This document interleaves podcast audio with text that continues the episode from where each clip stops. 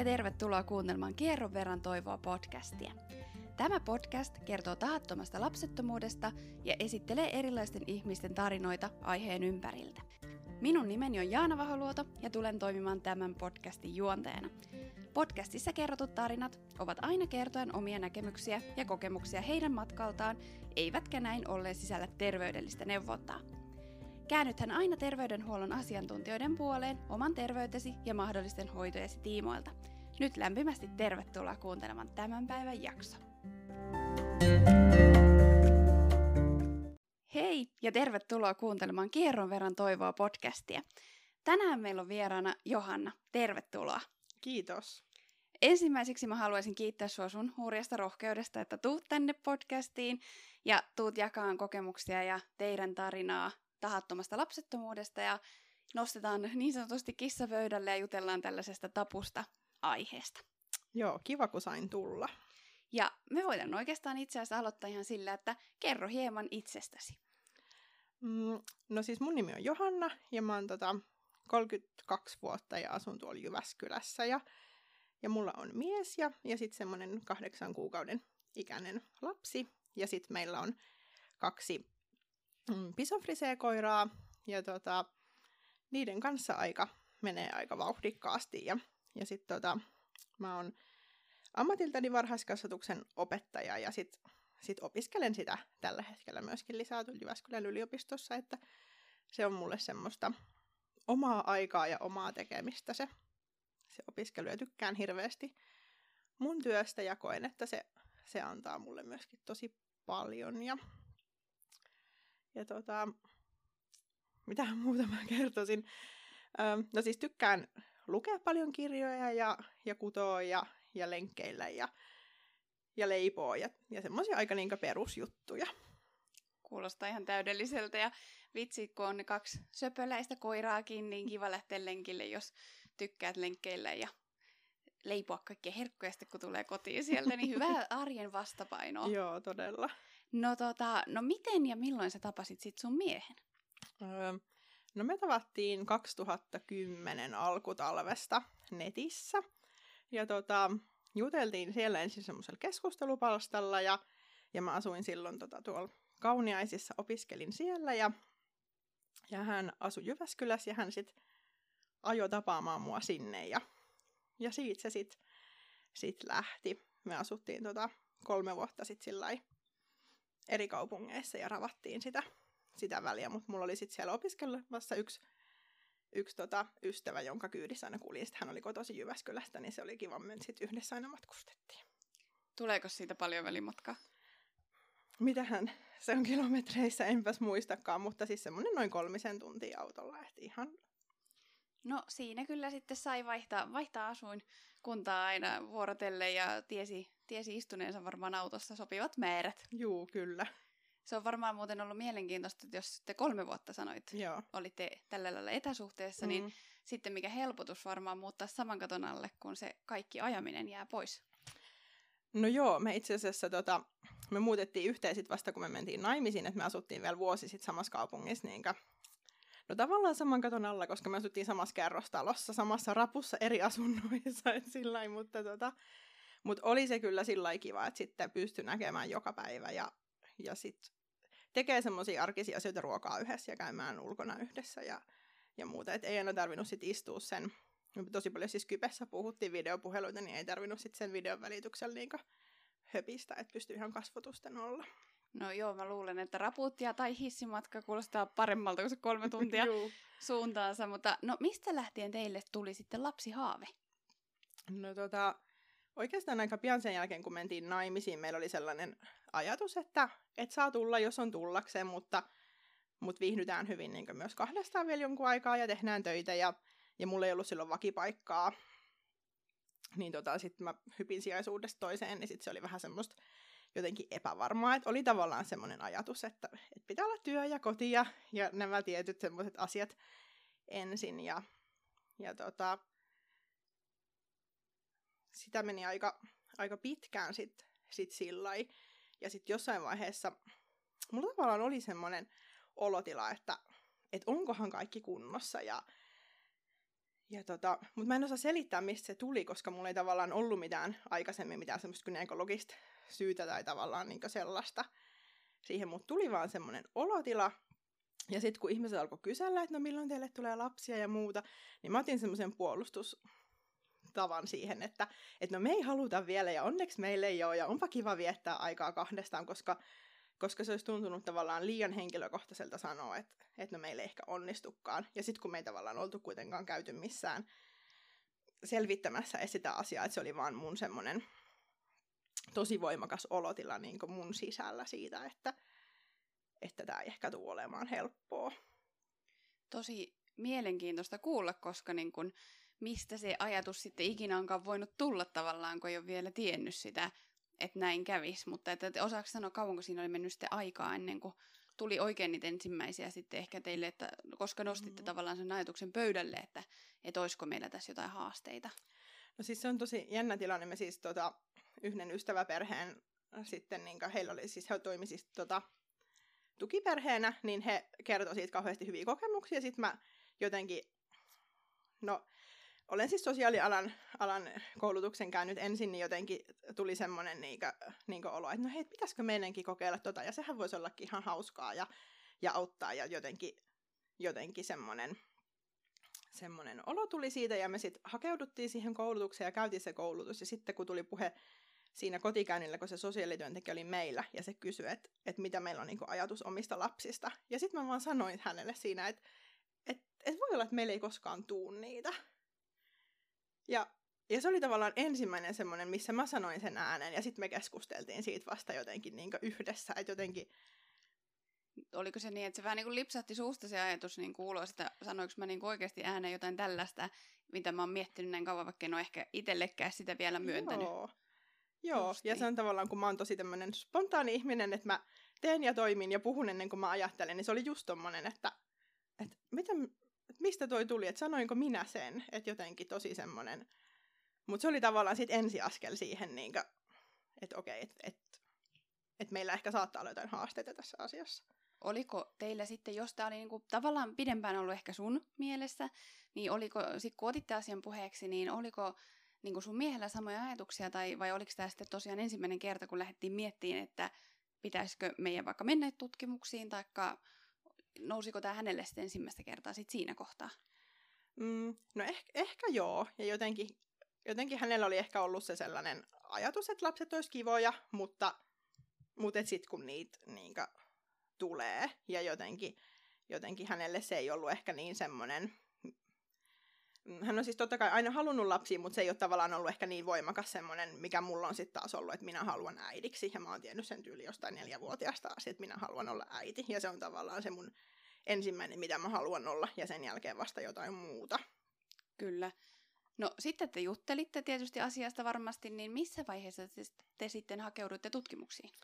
Mm, no, no tota, mulla oli niihin samoihin aikoihin siis tota, semmoinen tilanne, että mulla ei siis kierto toiminut niinkä, niinkä kunnolla, ja sitten mä hakeuduin tavallaan sillä verukkeella sit sinne tota, terveyskeskukseen, ja sain sieltä sitten lähetteen tonne naisten tautien polille, tonne ää, Jyväskylän keskussairaalaan, Keski-Suomen sairaanhoitopiirin keskussairaalaan, ja tota, tota, kävin siellä, ja sitten sit siellä niinkö, lähdettiin toki selvittämään ensin sitä sitä, miksei se kierto toimi. Ja sitten sanottiin, että no sulla on tämmöiset PCOS-tyyppiset munasarjat, että, että sieltä löytyisi se syy. Ja, ja sitten ne halusi antaa mulle, mulle e-pillereitä, mistä mä tietysti kieltäydyin, koska mä olin aikaisemmin niitä syönyt. Ja, ja mulla puhkesi niiden myötä migreeni, niin mä totesin, että mä en halua ottaa mitään semmoista, koska se migreeni oli saatu tavallaan just siihen, siinä kohtaa niin kuriin. Ja tota, sitten mä sain Terolut-reseptin ja, ja sitten lähdettiin niinku korjaamaan sitä kiertoa. Ja sitten he sanoivat, että heillä on kyllä niinku välineitä sit auttaa, että voidaan tehdä jotain, jotain tota, ovulaatioinduktiota tai jotain muuta. Mutta jotenkin siinä vaiheessa mulle iski semmoinen paniikki, että et ei mitään lapsettomuushoitoja. Että et, et lapset tehdään kotona. Ja se oli tavallaan se semmoinen jotenkin, että mulle iski siinä semmoinen pakokauhu, että ei missään nimessä. Voi, mä voin niin samaistua tuohon, että muistan tunteen, kun mä yritin tavallaan sisäistää sitä, että me todella käytiin lapsettomuus lääkärillä tai mä tapasin lapsettomuushoitajan, ja sillä lailla mä mietin kerrankin, kun mä istuin siellä odotushuoneessa, että mä en oo täällä. Että mm. nää, täällä on nämä kaikki muut naiset, mutta mä en niinku oo täällä, että et miksi ihmeessä mä istuisin lapsettomuushoitajalle menossa tai lääkärille menossa, että siinä kestää aika kauan prosessoida semmoinen. Se on niin tapu asia, koska joo. siitä ei puhuta. Niin, kyllä, joo. Joo, ja hyvin samanlaiset semmoiset niin fiilikset. Ja, ja sitten kun se kuitenkin se lapsettomuuspoli tuolla Jyväskylässäkin, se on niin siinä naisten polin yhteydessä ne samat lääkärit siellä ja siinä samassa vastaanottoaulassa, niin sitten kun mä jotenkin tajusin, että missä mä niin kuin, niin olen, että et, et tästä voi avautua ovi jonnekin, tai sitten mä vedän sen kiinni, ja siinä kohtaa mä vedin sen perässäni kiinni. Mä en, mä en uskaltanut. Ja ymmärrän tosi hyvin. Muistan itsekin, kun sain ensimmäisen lähetteen ja sanoin, että ei me tarvita sitä lähetettä, älä mm. kirjoita sitä mulle. Me ei haluta sitä lähetettä. Joo. Ja sitten mulle vaan niin kuin perusteltiin, että mutta kirjoitan tämä valmiiksi, te voitte olla menemättä sitten, jos te ette halua. Mm. Mutta mä kiitän sitä lääkäriä kyllä niin kuin sydämeni pohjasta vielä mm. varmaan loppuikäni, joka sen sitten kuitenkin kirjoitti, että en tiedä milloin sen askeleen olisin ottanut. Mutta okei, että sä olit siinä vaiheessa, että sulla todettiin se PCOS, Eli haluaisitko kertoa muuten muutaman sanan vielä siitä, että mitä se tarkoittaa se PCOS?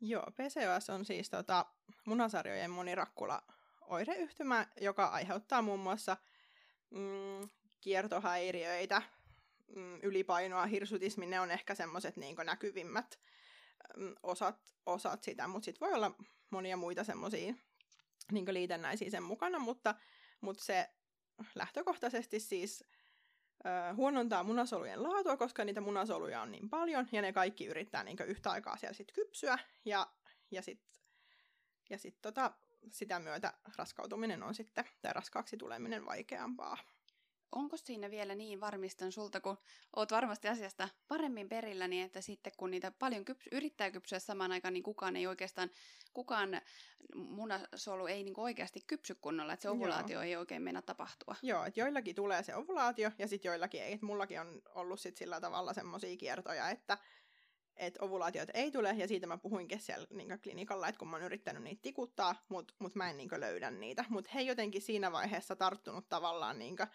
niin mun siihen asiaan, vaan he lähti vaan niin korjaamaan sitä, sitä ylipäätään sitä kierrottomuutta, mikä siellä oli niin taustalla. Mutta mulla on ollut aina tosi, tosi pitkät kuukautiskierrot, siis reippaasti yli 38 päivää yhdessä välissä meni puoli vuotta ilman, että tuli mitään. Että sitten jotenkin, jotenkin se on ollut tosi semmoista epäsäännöllistä ja se oli tavallaan se, mihin he halusivat niin niin ensin puuttua. Ja tosi monilla PCOS sairastavilla naisilla esimerkiksi, niin, niin tota, ovulaatiotestit ei toimi ollenkaan, että se saattaa näyttää positiivista koko kuukauden, mikä ei tietysti voi pitää paikkaansa.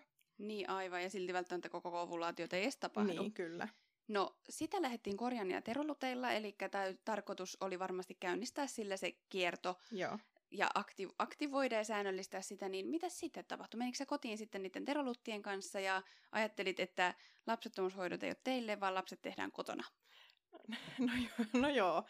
Joo, ja sitten jotenkin mä halusin uskoa niin paljon siihen, että kun se kierto vaan korjaantuu, niin sitten se, sit se jotenkin, se asia tasaantuu. Ja, ja se kierto toki niillä terroruteilla korjaantui, mutta, mutta minusta mm, tuli hormonihirviö, että sitten jotenkin se vaikutti tosi paljon mun mielialoihin ja siis tosi pienet vastoinkäymiset, siis se, että että sukka meni väärinpäin jalkaan, niin se saattoi aiheuttaa ihan hillittömän itkukohtauksen, että jotenkin ne, ne ei siis jotenkin tavallaan sopinut mulle, vaikka sitten kuitenkin ne oli tavallaan se, mitä piti käyttää. Ja sitten mä toki söin niitä ja käytin niitä ja saatiin se, se kierto korjaantumaan, mutta, mutta ei sitä lasta.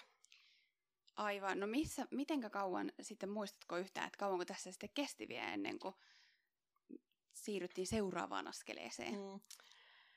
Öö, no sitä meni varmaan melkein se vuosi, ja sitä ne tavallaan sanoi meille sieltä klinikaltakin kuitenkin, että et sit pitäisi niinku, niinku vuosi kuitenkin olla sitä yritystä taustalla, vaikka meillä tavallaan sitä, sitä olikin jo ollut, mutta sitten jotenkin, jotenkin kuitenkin ehkä se semmoinen mun oma semmoinen nahkeus niitä hoitoja kohtaan ja muuta, niin sitten sit tavallaan he työnsi meidät sinne kotiin, ja me ei varmasti oltu kumpikaan valmiita silloin mihinkään hoitoihin, ja, ja sitten tota, 2016 syksyllä me sitä pohdittiin, että et pitäisikö vai eikö, vai mitä tällä asialle tehtäisiin. Sitten mä huomasin olevani raskaana. Ja, ja tota, sitä iloa kesti muutama viikko, kunnes tota, mä olin siis töissä ja, ja mulla tuli semmoinen valtava, siis huono olo, kipukohtaus. Siis ihan semmoinen, mä oon siis tosi tunnollinen työntekijä, mä en nyt tyli, tyli niinku mistään semmoisista turhista asioista tavallaan pois töistä. No, on ehkä vähän tyhmä sanoa noin, koska ei varmaan kukaan muukaan turhista asioista, mutta siis, mutta siis sillä lailla, että et ennemmin pääkainalossa töihin, kun, kun et olen sit pois. Ja, ja tota, sitten mä soitin kesken sen työpäivän mun esimiehelle, joka ei ollut silloin paikalla, että et nyt mun on niin huono olo, että mun on niinku lähdettävä kotiin täältä. Ja tota, siinä puhelimessa sitten kerroin, että et olen niinku raskaana ja, ja että nyt on vaan niin huono olo, että mä en pysty olla. Ja hän sitten sit myönsi mulle luvan lähteä kotiin ja mä soitin matkalta terveyskeskukseen. Mä en ollut siis ehtinyt käydä vielä neuvolassa siinä vaiheessa ja, ja sitten ne sanoi mulle sieltä, että että kaikenlaiset kivut on aika tyypillisiä, sun pitäisi nyt vaan odotella ja katella ja me kotiin ja rauhoittumaan. Ja mä sanoin, että kun mulla on niinku 500 metriä matkaa kotiin ja musta tuntuu, että mä en selviä sinne kotiin asti. Että mä en niinku pysty kävellä, että mä olen niin kipeä. Ja se kipu oli siis tuolla niinku oikealla alavatsassa ja, ja sitten mä pääsin sinne kotiin ja he lupas mulle sitten, sitten, että mä voin tulla sinne päivystysajalle, mutta voi olla, että mä joudun odottaa vaikka kolme tuntia siellä terveyskeskuksen aulassa. Ja mä sinne terveyskeskukseen oli meiltä matkaa kilometriä. Mä soitin taksin, koska mä en uskaltanut lähteä yksin kävelemään sitä matkaa sinne. Ja sitten mä makasin siellä terveyskeskuksen aulassa penkillä ja, ja sitten lopulta pääsin lääkärille, joka epäili umpisuolta. Sitten mä muistan, että mä hoin sille lääkärille, että, että mä olen raskaana, että tämä on varmasti kohdun ulkona, että, että mä olen raskaana, että sun pitää tutkia, mutta no heillä ei ollut ultralaitteita siellä – ja, ja kukaan ei tässä vaiheessa ohjannut mua neuvolaan, jossa olisi ollut ne laitteet, jossa olisi voitu ultrata. Ja, ja tota, sitten hän sanoi, että no hän laittaa lähetteen tuonne kesku- keskussairaalaan, että mene sinne. Ja, ja sitten tota, sit mä kysyin, että no millähän mä menen sinne. Ja sitten sit hän sanoi, että no millä sä oot tullut. Mä sanoin, että taksilla. Mutta mä en uskalla lähteä sillä taksilla, koska mä olen niin kipeä, että, että mä en niin pysty kävellä. Ja siinä vaiheessa he tilas mulle sitten ambulanssin, joka siirsi mut sitten sitten semmoisena siirtokuljetuksena sinne keskussairaalaan. Muuten tosi hyvä juttu, mutta he vei mut kirralle. Ja, ja sitten mä olin siellä kirralla ja ne ultraili siellä tuosta vatsan päältä kaikki munuaiset ja maksat ja semmoiset, ettei missään siellä ole mitään. Ja mä yritin vaan niinku hokea, että mä olen raskaan, että voiko joku ultrata ja katsoa, että mikä tuolla on pielessä. Ja, ja tota, meidän piti lähteä mun vanhemmille siinä viikonloppuna ja sitten mä soitin mun äidille sieltä sairaalasta, että että me ei nyt uskalleta tulla, että et mä olen raskaana, mutta mä oon aivan varma, että et, et kaikki ei ole niinkö hyvin. Ja hän yritti sitten toki lohduttaa mua, mutta, mutta tota, eipä siinä oikein sit mikään, kun mulla oli, mulla oli se semmoinen mun tunne, että nyt kaikki ei ole hyvin, ja sitä jotenkin, sitä mua ei kuultu. Ja mua ei toki voitu sit lääkitä millään, koska mä olin raskaana, niin sitten ei uskallettu antaa mitään kipupiikkejä tai muuta. Ja sitten mun mies tuli jossain vaiheessa sinne, ja sitten mä muistan, kun hän tuli sinne, sinne tota, sinne verhon taakse, niin, niin aika lailla saman tien tuli semmoinen tosi, tosi viiltävä kipu tonne alavatsaan. Ja siis niin kuin sanoin, että, että joku räjähtää mun sisältä, musta tuntuu, että joku räjähtää. Ja, ja mä makasin aivan kippulassa siellä, ja sitten oikeastaan tuli vasta muille niin kiire. Että sitten hän pyysi hoitohenkilökunnan ja sitten ne vei mut sinne kynen puolelle, jossa sitten ultrattiin ja ja sitten lääkäri sanoi, että täällä on syke, mikä tietysti toi mulle semmoisen helpotuksen, että okei, että no, että tämä on hyvä juttu. Ja sitten hän sanoi, että, että, että mutta tämä ei oikeastaan nyt ole niin oikeassa paikassa, että, että tämä on valitettavasti kohdun ulkoinen. Ja mä en tiedä, mistä mulle oli tullut se olo siitä kohdun ulkoisesta, koska en mä ollut kuullut ke- koskaan, että, että kellään on semmoinen, mutta mä jotenkin jostain tuli se sana kohdun ulkoinen ja, ja se semmoinen olo siitä. Ja, ja sitten sitten hän totesi, että mä vuodan sinne vatsaontoleen aika reippaasti verta, ja se munatorvi on räjähtänyt, ja sitten se pitää leikata kiireellisesti. Ja, ja niin mä muistan, että, että mä olen pyytänyt heitä, että siirtäkää se oikeaan paikkaan, ja sitten mulle vaan niin todettiin, että että et tämä on nyt valitettavasti semmoinen tilanne, että et sitä alkiota tai sikiötä ei voida siirtää sieltä minnekään. Ja, ja tota, siinä vaiheessa mä niinku jotenkin mä ajattelin, että että no, että, että jos se kasvaa siellä yhdeksän kuukautta, niin sillä ei oikeastaan olisi mitään merkitystä, että elänkö mä enää sen jälkeen, jos se vaan niin saa, saa syntyä. Ja, ja sitten ne niin yritti hokea mulle sitä, että kun se ei voi kasvaa siellä, että, että jos ei sitä leikata, niin sitten molemmat kuolette. Ja, ja siis mulla on niin edelleen tänäkin päivänä sellainen olo, että minun henkeni on pelastettu minun vauvani kustannuksella. Ja, ja se on ehkä semmoinen niin kuin, niin kuin kaikista kipein osa tätä, tätä mun tarinaani, että, että mun pitää elää sen asian kanssa, ja siis mun järki ymmärtää sen, että, että, että sillä vauvalla ei ollut elinmahdollisuuksia siellä munatorvessa, ja varsinkin kun se räjähti, ja, ja niin näin, mutta sitten, sitten se, se äiti minun sisälläni, ja se, ja se sydän huutaa, että et väärin. Voi että, tässä yritän kasailla itseni, niin saat säkin pyykkiä kyyneleitä välissä. Nimittäin tiedän tunteen, on tässä ollut ja voin kuvitella, että sä oot ollut vielä askeleen pahimmassa tilanteessa, kun ne sykkeet on löytynyt. Että multa löytyi kyllä raskaus, mutta siellä ei ollut enää silloin sykettä, koska se oli jo kerran yritetty sieltä saada pois. Ja muistan itkeneeni huutoitkua mm. lääkärille, että en tuu hakemaan sitä myrkkypiikkiä. Mulla hoidettiin ne solu Joo.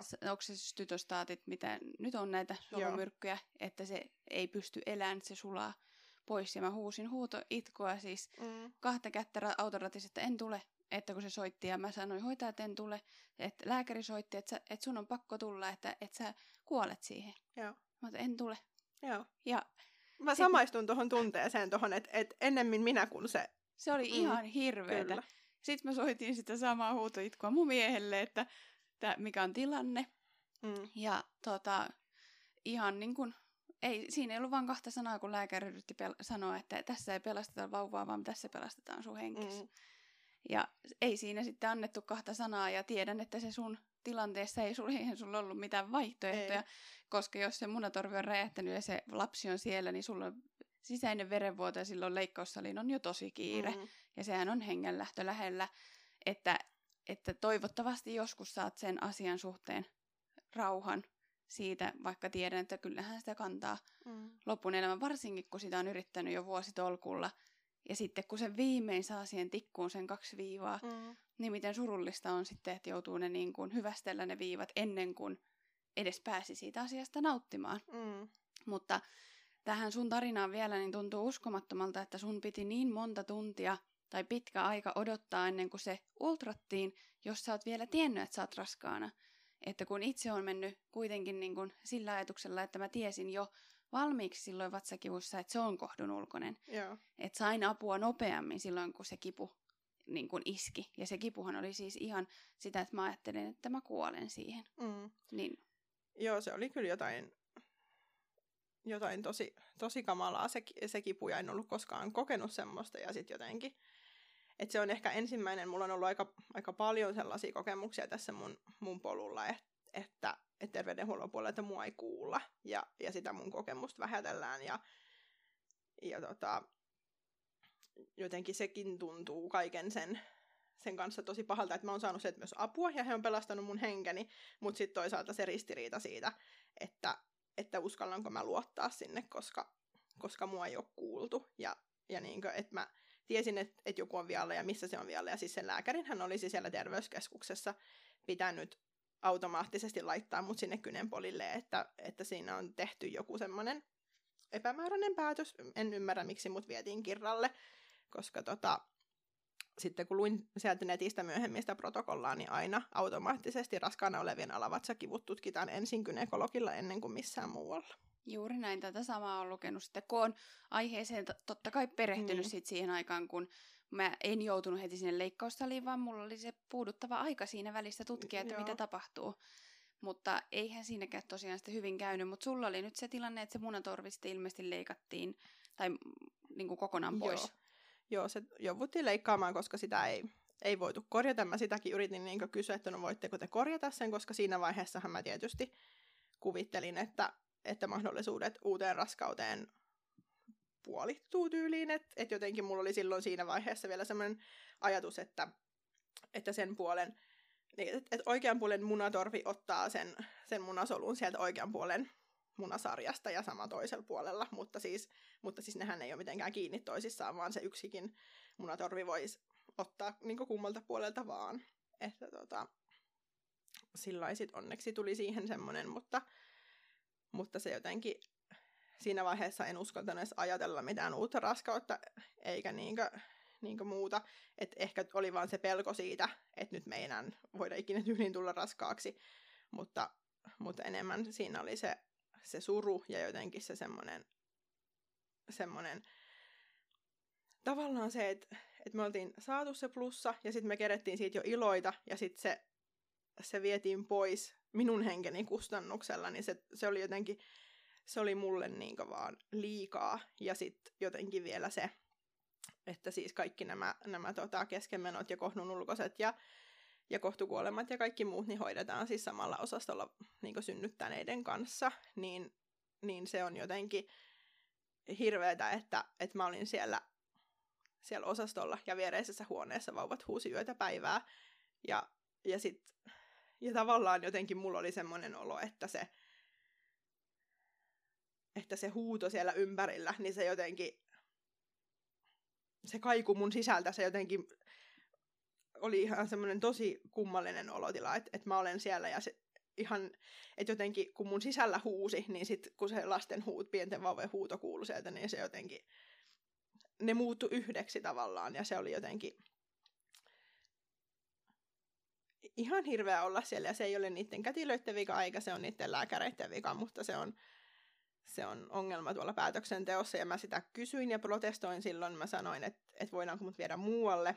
Ja mä olin siis saman aikaan ollut jonossa tota, sappirakon poistoon, kun, kun mulla oli ollut sappikohtauksia, niin sitten se leikattiin siinä samassa yhteydessä, koska mä olin ollut leikkausjonossa, ja siitä olisi ollut, ollut tota jonkin aikaa siihen mun leikkaukseen vaan aikaa, niin, niin mä pyysin, että voiko ne viedä mut sinne sinne kastron puolelle niin hoitoon, mutta sitten ne sanoivat, että siellä ne ei osaa hoitaa näitä näitä gynekologisia vaivoja. Ja, ja se tuntui musta myös tosi epäreilulta, että sitten mä jouduin olla siellä yli viikon siellä samalla osastolla. Ja, ja mun piti lähteä tietysti aika nopeasti kävelemään. Mulle sanottiin, että käy kävelemässä sitä käytävää. Ja sitten sit itsepäiseen tapaan niin istuin sängyllä ja totesin niille niille kätilöille ja sairaanhoitajille, että minä en kävele metriäkään tuolla käytävällä, että jos te haluatte, että mä kävelen, niin mä kävelen vaikka ympyrää tässä huoneessa, mutta tuonne käytävälle mä en mene, missä on ne äidit niiden mahojensa kanssa ja missä on ne äidit niiden vauvojensa kanssa, että minä en pysty mennä sinne.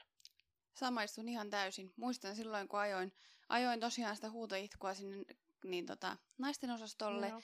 ja istuin siellä yksin odottamassa sitä myrkkypiikkiä ja mun mies lähti toki saman tien mm. tulen töistä, kun häntä hän kuuli tästä asiasta, mutta hänelläkin on sieltä kuitenkin matkaa. Joo.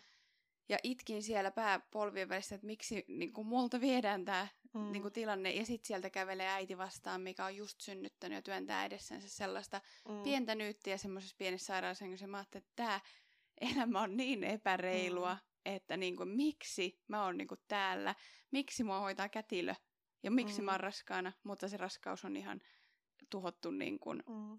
tuhon tuo, tuomittu ennen kuin niin, se kerkeää edes edetä, että, että on ihan samaa mieltä, että jos tätä kuuntelee joku, joka näistä asioista päättää, niin edes oma siipi tai joku semmoinen, mm. mihin ei kuulu sitten kuulu mm. niiden vastasyntyneiden itkut tai synnytysosaston synnytyssaleista huudot tai mitään sellaista, mm. mikä viittaa siihen, että siellä muualla on niin kuin se perheelämä alkamassa, kun sitä jossain muualla ollaan sitten niin kuin jollakin tavalla estämässä, taikka se ei etenekään se oma unelma.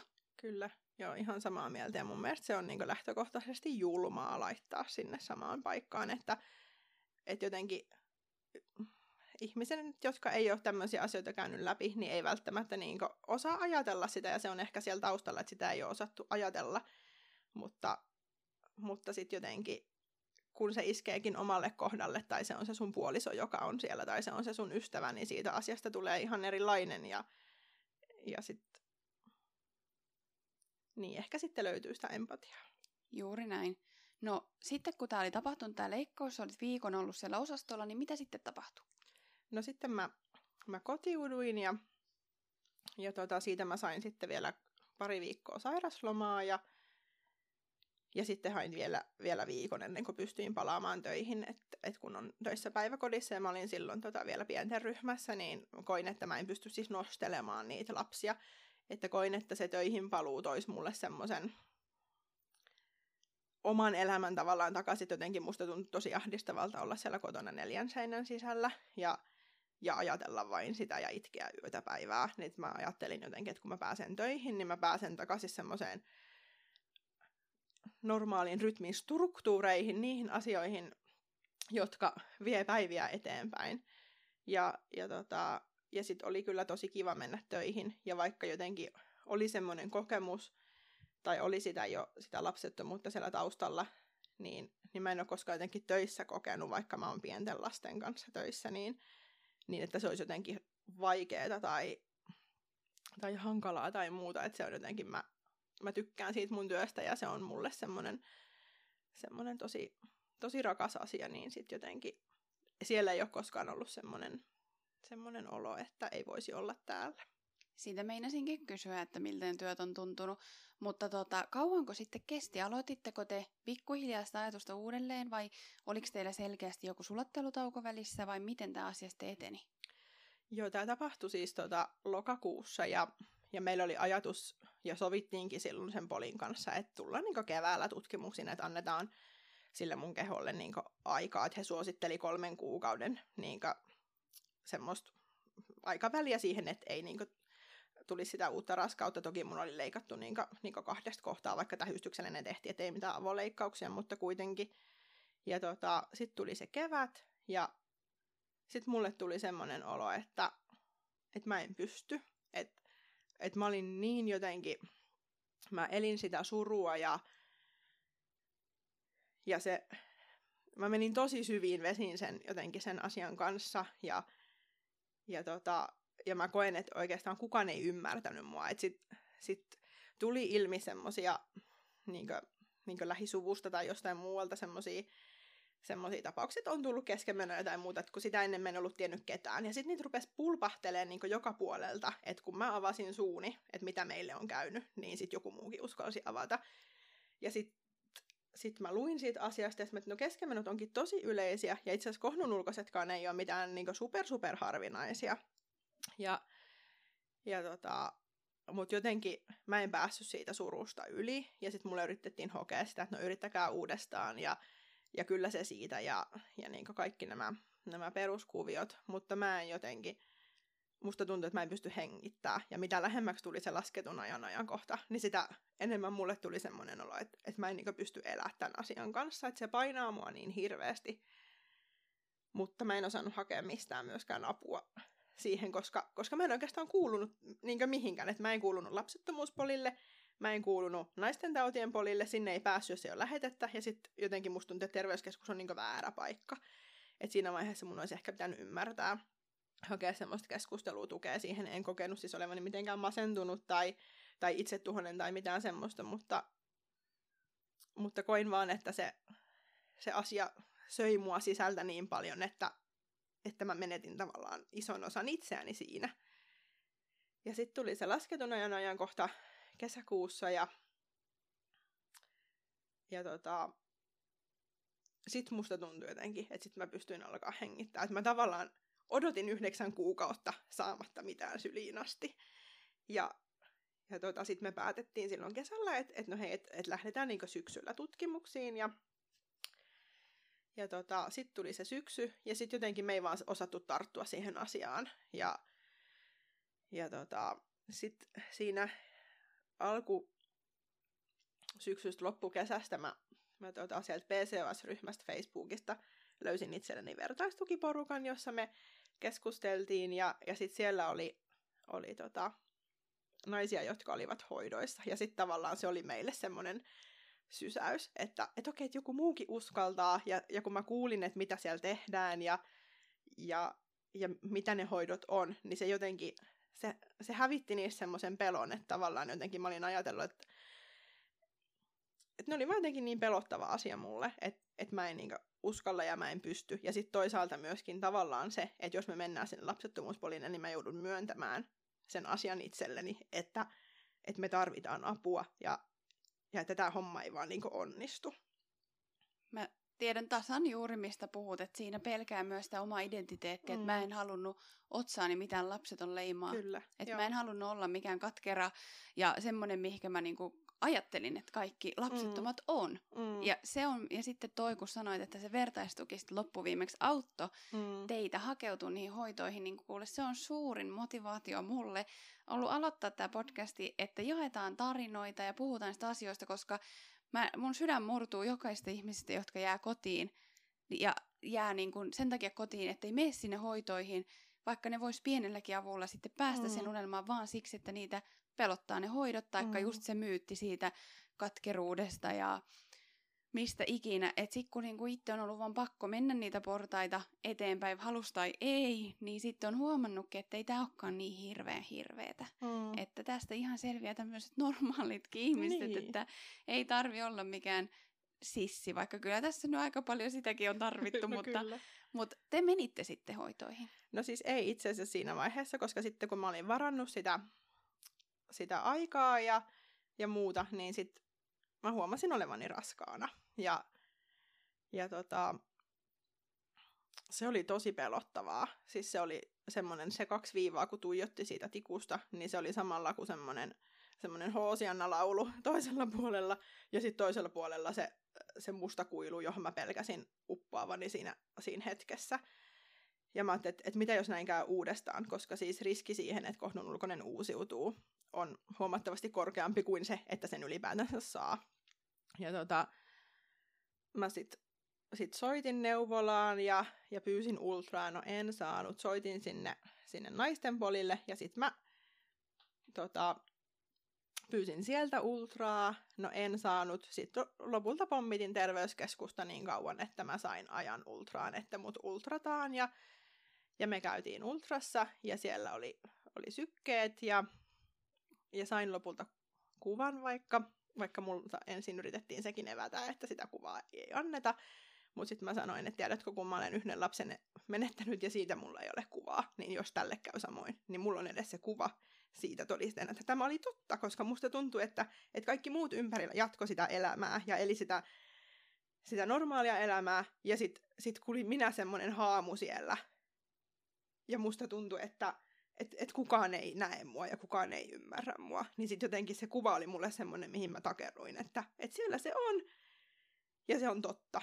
Ja, ja tota, no sitä onnea ei myöskään kestänyt sitten kauan, koska, koska sekin raskaus meni sitten kesken. Me mentiin sitten tota, muutaman viikon päästä uudestaan ultraan, jossa todettiin, että, että siellä ei ole sykettä. Ja, ja sitten sit sanottiin, että, että, että koska se se, tota, se siki oli jäänyt siis jonnekin sinne, sinne viikolle kuusi, niin että se ei siis lähde se keskenmeno käynnistymään itsestään, niin sitten se pitää, pitää käynnistää.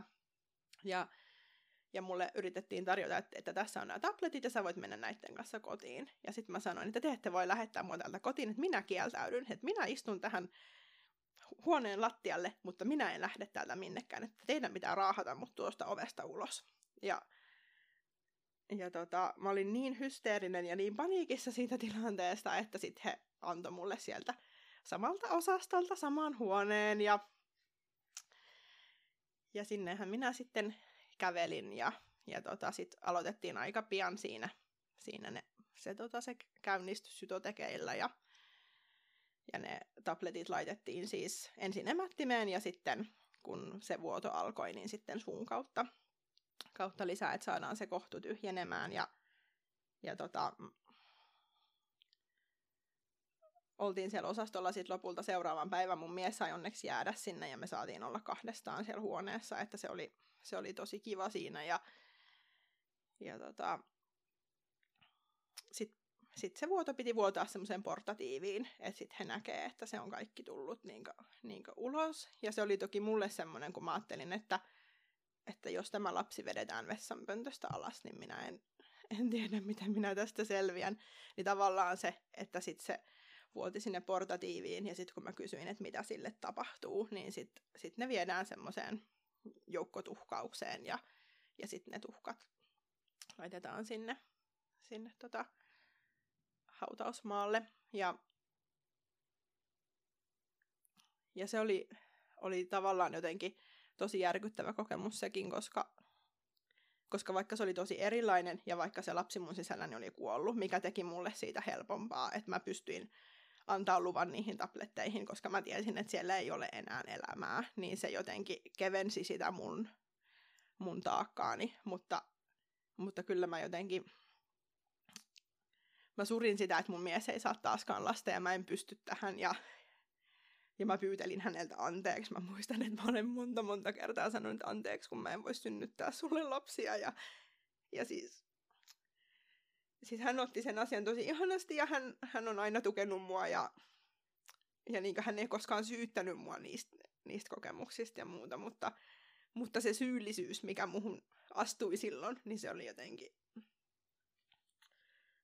jotenkin tosi, tosi valtava ja semmoinen, semmoinen eri tavalla kipeä asia. Mä oon niin, niin syvästi sydämen pohjasta pahoillani kaikesta tosta, mitä sä oot joutunut käymään läpi ja jotenkin niin kuin ihan niin, kuin niin semmoinen tragedia jo se, että joudut sen samalle osastolle ja sinne samaan huoneeseen ja taas eri syistä, mutta käymään sen saman mm. asian läpi ja Oliko se niin vielä, että sitten kun te olitte ollut siellä osastolla, niin se ei kuitenkaan ollut, tyhjenikö se kunnolla sitten vai mikä, mitä sitten tapahtui? No siis, siis tota, mä pyysin sitten sit seuraavana päivänä, että ultrataan, että mä en lähde kotiin ennen kuin katsotaan, että se kohtu on tyhjä. Että mä tiesin, että sinne voi jäädä palasia ja, ja mä ajattelin, että mä en niin halua toiseen tyhjennykseen, mä en halua kaavintaan. Että se pitää nyt katsoa, että sitten tehdään uusi tyhjennys, jos siellä on jotain. Ja, ja mulle vakuutettiin, että se kohtu on tyhjä ja voin lähteä rauhallisin mielin kotiin ja vuoto kestää noin viikon ja, ja sit, sitten vaan voi yrittää uudestaan, että se ei tavallaan antanut mitään semmoista. Toki ne suositteli, että tulisi yhdet kuukautiset väliin, että voidaan tarkemmin laskea se laskettu aika, mutta et ei tavallaan ollut mitään semmoisia useamman kuukauden esteitä siinä. Ja no me mentiin sitten kotiin ja, ja tämä oli siis tota, kaksi päivää ennen joulua tämä tyhjennys sitten siinä ja, ja tota, sitten muutama päivä ennen uutta vuotta musta rupesi tuntuu semmoista kummallista alavatsakipua ja mä soittelinkin siitä.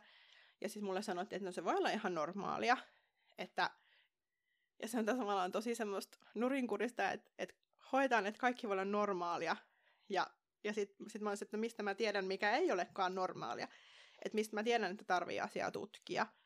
Ja, ja sitten mulle vaan sanottiin, että no seuraile vielä kotona ja jos pärjäät punana panadol kompolla, niin, niin ok. Ja, ja sitten tota, uuden vuoden aattona aamusta mä olin niin kipeä, että mä sanoin mun miehelle, että nyt mä en niin enää pysty.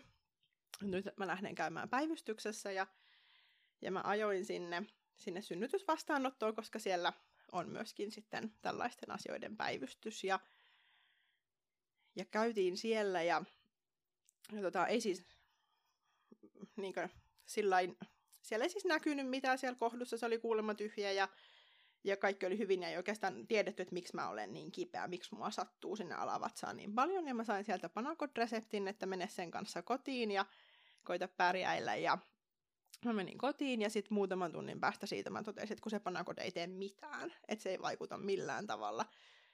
Ja, ja tota, sitten mä lähdin sitten normaaliin päivystykseen, koska mä ajattelin, että jos se onkin sitten jotain muuta. Ja menin sinne uuden vuoden iltana ja sitten siellä tutkittiin ja, ja ihmeteltiin ja muuta. Ja sitten todettiin lopulta, että et, tämä on ehkä nyt kuitenkin sit sitä kynekologista ja mut vietiin takaisin sinne, sinne kynenpäivystykseen. Ja, ja sitten siellä otettiinkin verikokeita, jossa todettiin, että tulehdusarvot on yli 300 ja ja tota, leukosyytit on koholla tosi paljon. Ja, ja sitten siinä vaiheessa mulle niin sanottiin, että mä voin lähteä yöksi kotiin ja tulla aamulla takaisin tai mennä suoraan osastolle. No kello oli jotain puoli kaksi yöllä ja mun olisi herättää mun mies hakemaan mut sieltä. Niin sitten mä sanoin, hän oli siis lähtenyt jossain vaiheessa aikaisemmin illalla nukkumaan. Mä patistin hänet nyt kotiin ja nukkumaan, että sulle ei, niin kuin, että ei täällä ole mitään järkeä sunkin istua. Ja tota, sitten mä sanoin, että no jos mä menen sinne osastolle ja katsotaan tilanne aamulla, että, että mitä niin tehdään. Ja, ja tota, sitten aamu koitti ja sitten mulle ei enää tarjottu kotilähtövaihtoehtoa, vaan, vaan tilanne oli se, että, että kaikki tulehdusarvot oli niin koholla, että mulle tiputettiin suoraan suoneen kolme kertaa päivässä kolmea eri antibioottia ja, ja musta otettiin verikokeita ja, ja sukupuolitautitestejä ja, ja muuta ja, ja sanottiin, että kyllä se tästä niin rupeaa laantumaan. todennäköisesti se kohdus on kuitenkin tulehdus. Ja, ja sitten mä olin ollut siellä ehkä, ehkä neljä päivää ja sitten ruvettiin lopettelemaan jotakin antibioottitippaa ja, ja sitten tota, kysyin, että et no, et onko ne, niinku, ne tulehdusarvot tulossa alas. No ei oo, mutta kun tästä antibiootitipasta ei ole mitään hyötyä, kun sulla ei ole klamydiaa ja sen aiheuttamaa kohtutulehdusta. Ja, ja mä olin ehkä hie, hieman kiukkuinen siinä vaiheessa, koska kukaan hän ei ollut siis kysynyt multa, että voiko mulla olla klamydia. Että se yksi antibiootti oli mennyt tavallaan ihan turhaan, koska, koska ei ollut sitä mahdollisuutta. Ja tota, sitten mua ultrailtiin lisää ja lopulta todettiin, että, että se tulehdus on edennyt sinne jäljellä olevaan munatormeen ja rikkonut sen ja se pitää leikata. Ja siinä vaiheessa mä olin jotenkin, jotenkin niin lamaantunut, että mä olin vaan silleen, että, että mitä tämä niinku tarkoittaa. Ja sitten olin vaan silleen, että, että no se pitää ottaa pois se munatorvi sieltä, että saadaan se tulehdus pois. Että se ei lähde, koska se, se tulehdus märkii sinne munatorveen ja, ja vuotaa sieltä, että se ei tavallaan pääse valumaan pois minusta, ja se vaan niin kasvaa se tulehduspesäke, ja, ja tota... Sitten mä vaan niin siinä mietin, että et, et me ei koskaan saada lapsia, ja multa viedään se toinenkin munatorvi, ja tää oli nyt sitten varmaan niin tässä. Ja sitten ne, sit ne vaan niin sanoi, että nyt se pitää niin leikata, että, että sä et muuten niin selviä tästä. Ja no enhän minä voinut kieltäytyä siitä leikkauksesta, koska, koska se olisi tarkoittanut, että minä en selviä siitä, mutta sitten mä rupesin niin kyselemään, että, että voitteko te niin tehdä mulle uuden munatorven? Ei semmoista niin voi tehdä ja semmoinen ei onnistu. Ja... Et jotenkin se oma toiminta oli niin semmoista, että et ihan niin kuin mä olisin ollut autopilotilla, että tavallaan se kauhea tunnemyrsky siellä taustalla. Ja sitten mä kyselen jotain, että voidaanko mulle rakentaa uudet munatorvet. Ja ja tota, no sitten se leikattiin ja, ja sitten mä olin sairaalassa vielä muutaman päivän ja, ja sitten mä menin kotiin toipumaan toisen kerran toisesta munatorven poistosta. Toi kuulostaa niinku siltä, että ne lääkärit tai kuka nyt ikinä onkaan kertonut sen, että se kertoisi vaan niinku ihan todella surkean vitsin. Et niinku, no joo. Et poistaisi hei, tää sun toinenkin munatorvi, että et by the way sivuhuomautuksena ihan pikkusivulauseessa se tarkoittaa tietysti sitä, että te ette voi ikinä luonnollisesti raskautua. No joo, ja se oli jotenkin tosi, tosi semmoinen kummallinen, ja kyllä he siinä sitten samassa tilanteessa he rupesivat selittämään mulle, että et sit voidaan niinku, niinku tehdä toki tämmöiset lapsettomuushoidot, ja semmoisetkin tuntui semmoiselta, siis tuli ihan semmoinen, semmoinen olo, että tämä on ihan niinku tämmöistä tämmöistä ivaa, että, että minä, joka olin perännyt niitä lapsettomuushoitoja kuollakseni, enkä halunnut niihin, niin tässä nyt sitten tapahtuu kaikki se, mikä, mikä ajaa mua sinne.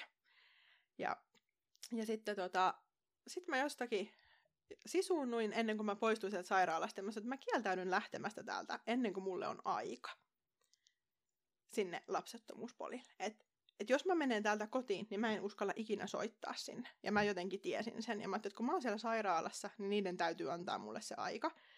Ja sitten he sanoivat, että, että sun pitäisi saada aikaa toipumiseen ja kaikkeen muuhun. Mä, mä ymmärrän sen, mutta, mutta mä en uskalla soittaa teille, että mä tarviin ajan tänne. Että et nyt kun mä oon tässä ja en tiedä mikä mielenhäiriö on meneillään, niin, niin mä tarvin ajan. Mulla on ihan sama, onko se huomenna vai kuukauden vai viikon päästä, mutta mulla on se aika ja sitten me mietitään, mitä siellä tehdään. Mutta mä tarviin jonkun päivämäärän, mihin ripustautua, koska, koska muuten se tulevaisuus, se näytti synkältä ja mustalta ja, ja kurjalta. Ja, ja siis vaikka niinkö, sit jälkeenpäin ajatellen, niin eihän tietystikään niinkö, ihmisten elämä, joilla ei ole lapsia, niin eihän se ole semmoista, mutta tavallaan mulle se piirtyi siinä, siinä sellaisena, että me ei saada sitä lasta ja me ollaan ikuisesti kahdestaan. Ja, ja kaikki on vaan surullista. Tätä mä tarkoitin just sillä, kun että oli itsellä sellainen stereotyyppinen ajatus, että mm että se on nimenomaan surullista ja katkeraa, jos Kyllä. on lapseton, niin eikä se missään nimessä tarkoita, että mm, näin se mm, on, mm. vaan niin kuin, että se oli vaan joku semmoinen mystinen ajatus mm. omassa päässä, mutta teille ei jäänyt siis mitään vaihtoehtoja, että te no, ilmeisesti sitten aloititte ne lapsettomuushoidot. No joo, siis tämä oli sitten sit tammikuun alkupuolella ja sitten me saatiin johonkin helmikuun loppupuolelle niin aikasuunnittelukäynnille.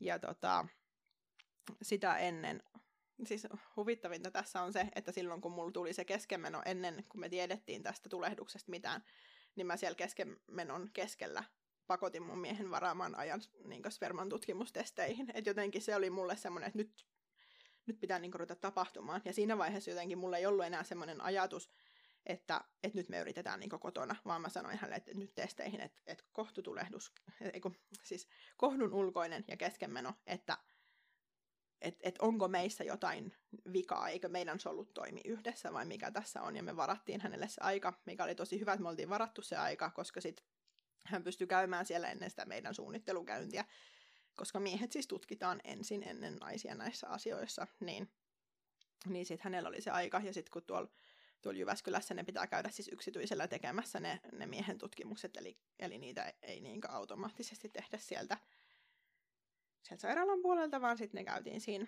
siinä Ovum ja Fertinovassa sitten. Kyllä, ja sitten te saitte sen ajan tosiaan sinne helmikuun loppupuolelle, Joo. niin se oli sitten ilmeisesti sanomattakin selvää, että teillä siirrytään suoraan IVF-hoitoihin, koska ei voida tehdä sitä inseminaatiota, koska ei ole niitä munatorvia, eikö mm, totta? Joo, joo just näin. Ja, ja sinne ruvettiin sitten suunnittelemaan heti sitä, sitä käyntiä. Ja, ja meidän piti käydä sitten sit ottamassa mm, noin kaikki verikokeet ennen sitä käyntiä, että ne oli niinku sit valmiina sille käynnille. Ja, ja tehtiin kaikki sopimukset jo siinä niistä hoidoista ja muusta. Ja se oli sitten semmoinen jotenkin tuntui hyvältä, että nyt jotakin niin kuin, tapahtuu. Ja sitten se ei ollutkaan jotenkin niin pelottavaa, mitä mä olin niin kuin, ajatellut, että se olisi. Ja tota, siinä suunniteltiin sitten se IVF, joka sitten pääsikin alkamaan heti sit, sitten tota, seuraavista kuukautisista. Ja, ja minä menin apteekkiin ja ostin lääkkeet ja, ja siellä tota, lapsettomuuspolilla näytettiin, miten sitä, mulla oli siis Konal F siinä, siinä ja noita letrotsoleita, että miten sitä pistettiin. Ja mähän olen siis siis omasta mielestäni maailman piikkikammoisin ihmisen, ihminen, joku muu voi olla omasta mielestä vielä piikkikammoisempi, mutta siis se, että jos mä niin pyöryn joka ikisessä verikokeessa, mikä musta otetaan, niin semmoista kuvastaa aika hyvin sitä, miten paljon mä pelkäsin niitä piikkejä. Ja sitten mä ajattelin, että, että tähän on niin tultu, että minun pitää pistää itseeni piikki, jotta me voidaan saada lapsi. Mutta siinä vaiheessa se, se lapsitoive ja se haave oli kasvanut niin suureksi, että mä olin siis valmis tekemään niin ihan mitä tahansa, siis, siis vaikka sitten pistämään itseäni. Ja me haettiin apteekista ne lääkkeet ja, ja lääkekattohan pamahti heti, heti saman tien umpeen ja sitten mä niin tajusin, että ahaa, että nämä vie oikeasti niin näin paljon rahaakin vielä, että, että vaikka ollaan niin julkisella, niin silti menee niin kuin, niin tosi paljon rahaa ja, ja tota, sitten kun alkoi kuukautiset, niin mä otin ensin niitä letrotsoleja ja sitten ruvettiin pistää sitä konalia. Ja mä menin siis Anoppilaan, Anoppi on sairaanhoitaja. Ja ja sanoin hänelle, että mä en uskalla pistää, että sun pitää pistää mulle tämä piikki. Ja hän sitten näytti mulle, miten, sitä, miten se piikki pistetään, koska vaikka me oltiin katsottu se siellä niin lapsettomuuspolilla, niin ei mulla ollut enää mitään niin muistikuvaa siitä. Sitten hän niin näytti, että ota tuosta vatsasta tuommoinen pala ihoa sormien väliin ja, ja sitten tonne pistetään. Ja, ja sitten sit kun mun piti pistää se piikki yksin kotona, niin, niin kaksi tuntia itkin keittiön pöydän ääressä. Ja onneksi mulla oli se mun lapsettomuustuki, vertaistukiporukka, jotka istui siellä langoilla sitten mun kanssa WhatsAppissa ja rohkaisi, että kyllä sä pystyt siihen. Ja siellä oli toki sit ihmisiä, jotka oli myöskin sitä samaa konalia käyttänyt, niin, niin jotenkin oli semmoinen olo, että tästäkin voi selvitä, mutta, mutta ilman heitä en olisi varmaan kyllä uskaltanut sitä piikkiä koskaan pistää. Eli lämpimät kiitokset lähtee myös, jos joku heistä kuuntelee Kyllä. tätä podcastia, niin kiitos tästä taivaaleen helpottamisesta. Kyllä. Koska, ja mä muistan kyllä, että ne varsinkin eka kerrat, kyllähän mm. se sitten siinä matkan varrella tulee se pistäminen aika tutuksi. Mm. Mutta teillä sitten tehtiin Konan Fllä sitä näiden munasolujen kasvattamista. Päätykö tämä nyt sitten siihen punktioon saakka tämä ensimmäinen kerta? No ei. Et tota, sieltä ei saatu siis kasvamaan tarpeeksi niitä niitä soluja, olisiko siellä ollut kaksi vai kolme. Ja sitten todettiin, että niitä ei kannata lähteä niinku hakemaan. Ja sitten kohtalon Ivaa, voitaisiin tehdä inseminaatio, jos sulla olisi ne munatorvet. No, no eipäs ole, että se jäi sitten kesken se kierto. Sitten otettiin uudet kuukautiset ja sitten isommilla annoksilla seuraavasta. Ja mä olin ihan niin tulisilla hiilillä. Jotenkin se, se oli vaan niin jotenkin semmoinen, että, että nyt pitää saada onnistumaan ja, ja niin voinko mä syödä enemmän vitamiineja ja mitä mä voin tehdä, jotta, jotta tulee parempia munasoluja. Ja samaan aikaan mä syytin itseäni siitä, että et mun keho on tämmöinen, että se ei niinkö pysty tähän. Ja me käytiin kotona keskusteluita siitä, että,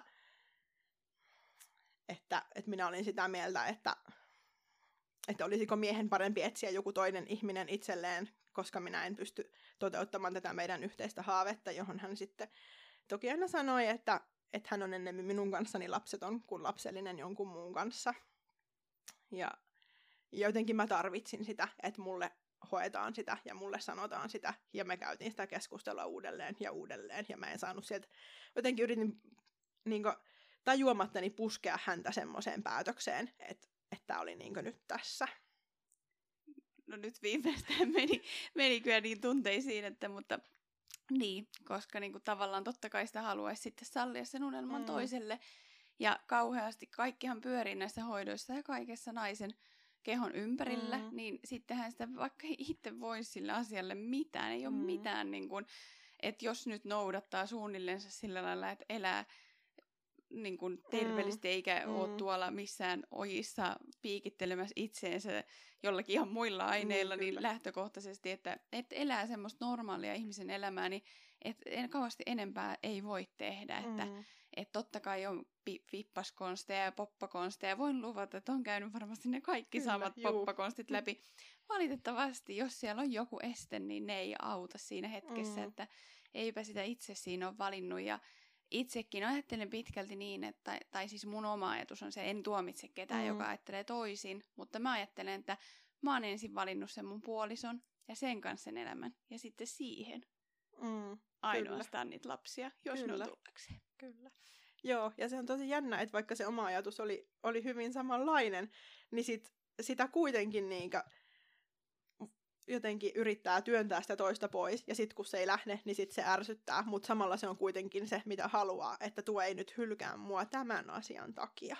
Nimenomaan, ja sanoo se vielä ääneen Kyllä. sitten, että kuule, niin tota vaimoseni, että en ole lähes mihinkään edes kulumallakaan, että, mm. että sikiäköt sitten muut, jos, jos niikseen on, että no nyt tästä itkusta mm. siirrytään, siirrytään siihen, että kun tästä ei se päädytty punktioon, mm. niin aloitettiinko sitten saman tien uusi IVF? Joo, saman tien uusi, uusi kierros samoilla lääkkeillä isommilla annoksilla, ja sieltä saatiin sitten sit soluja vähän enemmän, mutta ei siis kuitenkaan, niin kuin, kun joillakin siis PCOS-potilailla, niin, niin sitten sieltä voi tulla niin 20-50, että niitä voi tulla niin tosi paljon niitä soluja, niin se oli jotenkin lääkärillekin tosi kummallista, että vaikka mulla sitä reserviä on siellä, niin se ei herää.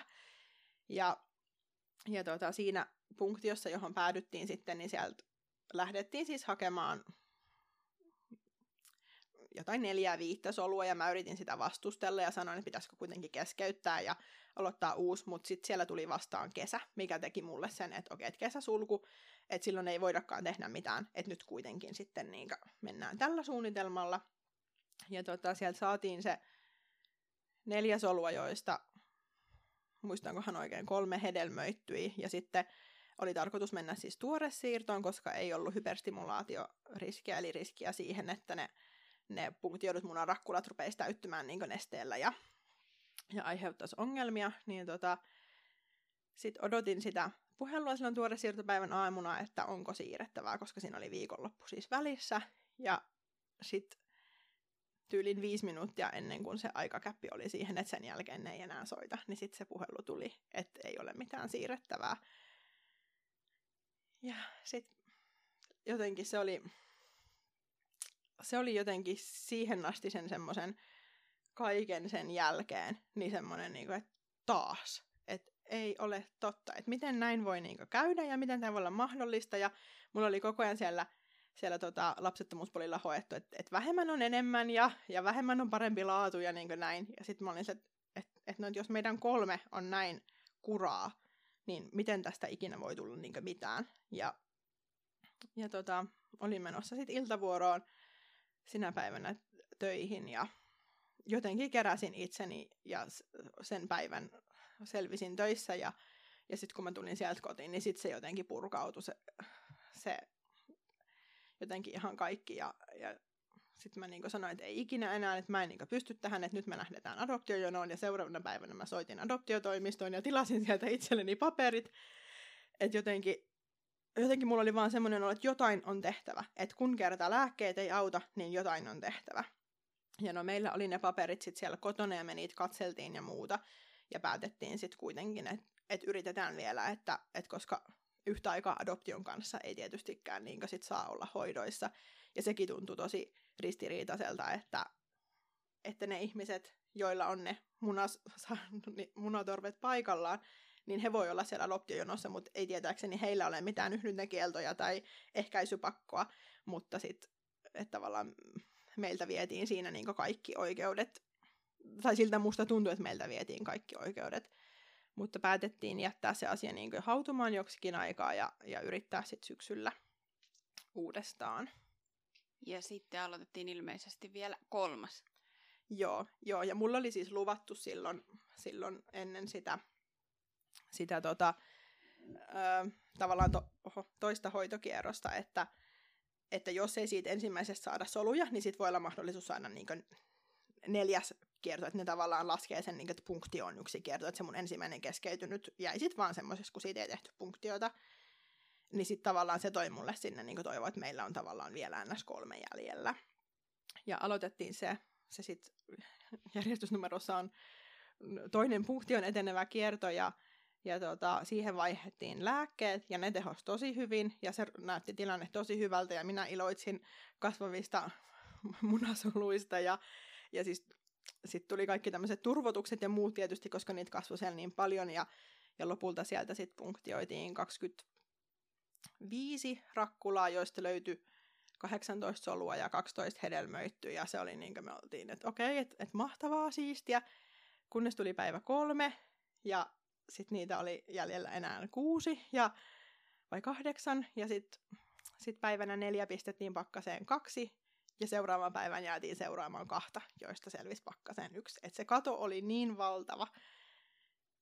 Ja, ja sitten mä olin, mä olin jotenkin tosi lannistunut siitä, mutta sitten mä yritin ajatella, että no kolme alkiota, kolme mahdollisuutta, näillä mennään. Ja, ja ajatus oli päästä siirtoon, ja se siirto siirtyi sitten sen takia, että, että se, tota, se IVF-kierto oli pistänyt mun kehon niin sekaisin, että sieltä ei niin kuin, tullutkaan kuukautisia, ja no sit niitä odoteltiin, ja sitten niitä käynnisteltiin, ja sitten meillä oli, oli töissä tota, parvoa, mikä on tietysti raskaana olevalle sitten semmoinen, että ei voi olla siellä yhtä aikaa töissä, ja no sitten tehtiin päätös Polin kanssa, että ei uskalleta siirtää, koska meillä on töissä sitä parvoa, ja no sitten tuli joulutauko, ja, ja kaikki muut, ja sitten sitten mä lopulta soitin sinne ja mä sanoin, että nyt mä tarvin ne terolutit, että nyt täytyy niin tapahtua jotakin. Ja sitten lopulta,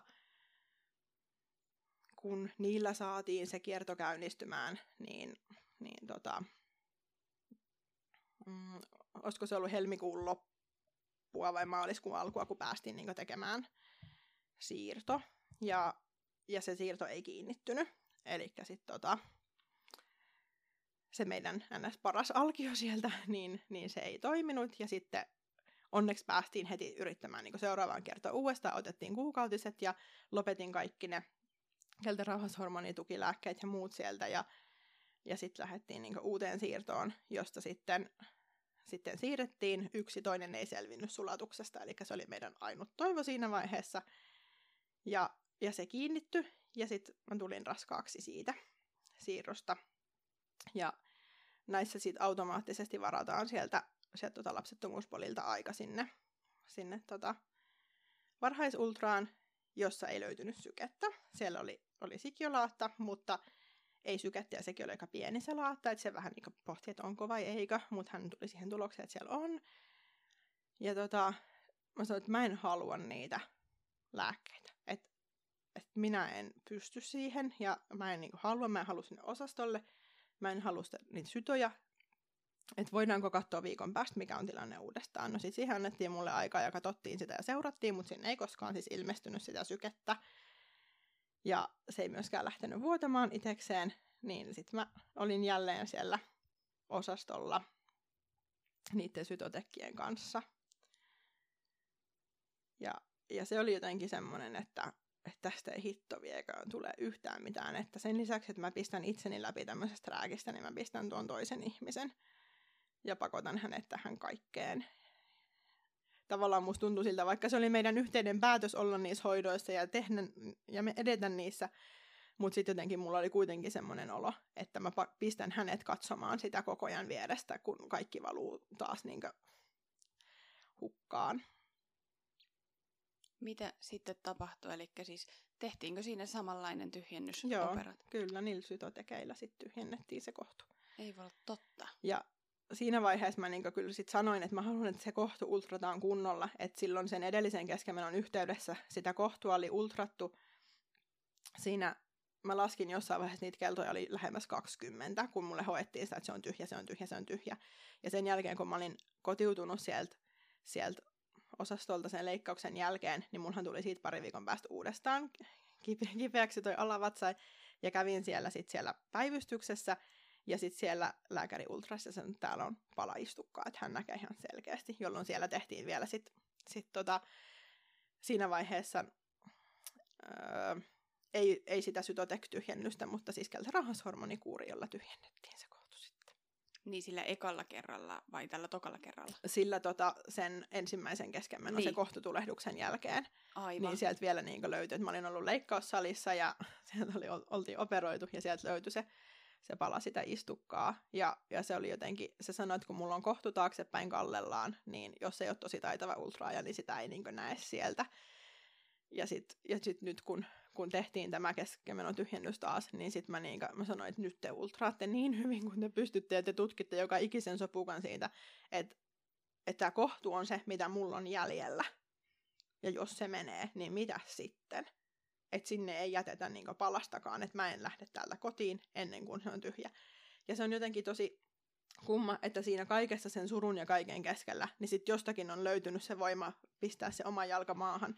Mutta se on varmaan ollut jotenkin semmoinen, että kun on ollut se olo, että mua ei kuulla ja niin moni asia on mennyt pieleen, niin sitten mä jotenkin on nyt jälkeenpäin ajatellen ajatellut, että, että kukaan muu ei pidä täällä mun puoliani. Että että mun mies ei voi tulla sinne sanelemaan niille, miten asiat tehdään, koska hänelle potilas. Mutta, mutta minä voin sanoa, että, että nyt katsotaan ja tehdään, että jotenkin, että mulla on oikeus vaikuttaa siihen mun omaan hoitoon. Oletko kyllä maailman sinnikkäin nainen ja niin kuin uskomatonta, että sitä pitää ylipäätään vaatia, että kyllähän se pitäisi olla itsestäänselvyys, että niin kuin ne asiat katsotaan varsinkin tällaisessa tilanteessa, mutta nyt ilmeisesti se meni sitten kuitenkin hyvin. No joo, siis se tyhjeni se kohtu ja, ja tota, sitten siinä tuli kesätauko ja se oli tavallaan semmoinen, että voi ei kesä, mutta siinä vaiheessa se teki meille tosi, tosi hyvää, että sitten me ei ajateltu hoitoja ja mun keho sai levätä ja toipua ja, ja tota, muuta, ja me saatiin aikaa niin pohtia, että okei, että et no, että meillä olisi nyt tämä kolmas hoito sieltä tulossa mahdollisesti ehkä se neljäs olemassa, mutta et jotenkin, että et mitä jos me tehdään, ja, ja siinä vaiheessa sitten rupesi kiirimään sitä, että no ehkä lahjasoluhoidot olisi niin tulossa julkiselle mahdolliseksi, no pitäisikö kokeillakin lahjasoluilla, että jos meidän soluissa on kuitenkin jotain vikaa.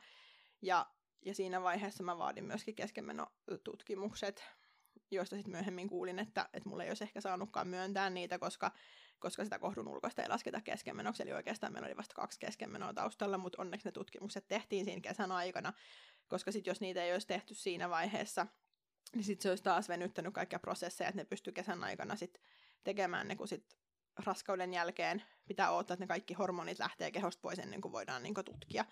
Niin sitten me käytiin siinä kesän aikana verikokeissa ja muissa, jotka oli sitten niin syksyä varten valmiina, josta ei siis löytynyt mitään selittävää tekijää, ei ole mitään vasta-aineita tai ei löytynyt mitään syytä, miksi meidän solut jotenkin hylkisi toisiaan tai, tai mitään kromosomihäiriöitä tai muita siellä taustalla. Kyllä, että et tavallaan se on ollut vaan niin sanotusti todella huonoa tuuria toinen toisensa perään, mikä mm. tuntuu ihan absurdilta ja sanoa koko tämän storin kuunneltua, että, että näin on. Mm. Mutta sitten te menitte vielä yhdelle hoitokierrokselle.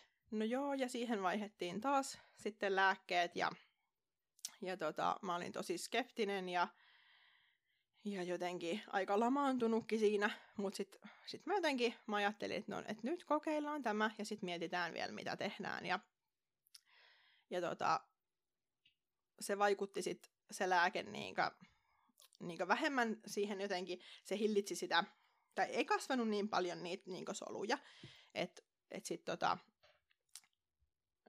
mietin silloin siellä, ja mietittiin silloin lääkäreiden kanssa, että lähdetäänkö niinkö edes punktioimaan, että kun siellä on mahdollisesti viisi, ehkä kuusi tarjolla. Ja sitten mä niinku vaan totesin, että jos me tässä menee taas niinku kierto, jos ei me saada taas tästä mitään, niin, niin että jotenkin musta tuntui silloin turvallisemmalta ajatella niin, että mitä enemmän saadaan soluja punktioitua, sitä parempi, vaikka toisaalta tiesin sen, että laatu korvaa määrän. Mutta sitten jotenkin kuitenkin, kun se meidän kato oli niin valtava, että jos, jos 18 solusta on kolme kelpoista alkiota, niin se on niin, niin vähän prosentuaalisesti, mutta he sitten sit kuitenkin oli sitä mieltä, että lähdetään ja he keskusteli.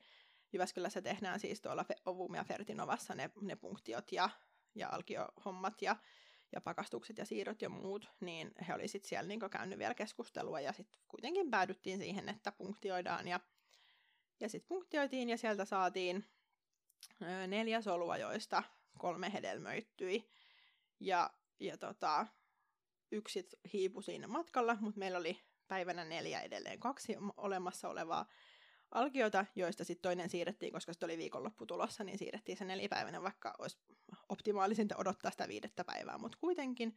Ja jäätiin odottamaan siihen seuraavaan päivään sitten, että selviääkö se yksi vielä pakkaseen. Ja se ei selvinnyt, eli meille jäi pakkanen taas tyhjäksi. Ja sitten ainoa toivo oli se meidän ainoa alkio. Ja tota, mä olin sitten noissa ulkomaalaisissa IVF-ryhmissä lukenut siis, siis esimerkiksi jenkit vannoo sen nimeen, että, että McDonald'sin ranskalaiset, että niissä on niinku taikaa. Ja, ja sitten vaikka mä en ollut tavallaan kokenut, kokeillut mitään ananaksen ydintä, enkä punaviiniä, enkä mitään niinku, niinku semmosia tavallaan, että ehkä jotain muita poppaskontteja jalat ylös kotona punktion jälkeen ja ei kun sen alkion siirron jälkeen ja, ja niin tämmöisiä muita juttuja, mutta jotenkin ne oli jäänyt kokeilematta, mutta sitten jotenkin vaan tuli semmoinen olo, että no nämä McDonald'sin ranskalaiset, että, että sitten mä kävelin sieltä Alkion siirrosta, mies lähti takaisin töihin, ja sitten mä kävelin sieltä McDonald'siin. Sitten mä istuin siellä McDonald'sissa ja söin niitä ranskalaisia, ja toivoin ja rukoilin, että niissä olisi taikaa. No, mitäs tässä sitten kävi? No siinä kävi niin, että, että tota, se alkio kiinnittyi ja, ja raskaustestiin tuli ne, ne kaksi viivaa ja mä tein varmaan sata raskaustestiä, siis niitä oli niinku miljoona.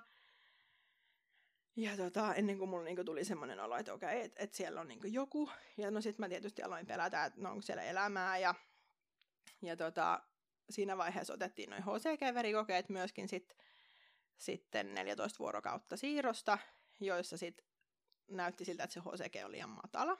Ja ja sitten mulle sanottiin, että, että tämä todennäköisesti tulee menemään kesken, tai sitten se on niinku tuulimuna, että, siellä, että tässä ei niinku oikeastaan anneta toivoa. Ja sitten mä ajattelin, että mitäs nyt niinku tehdään.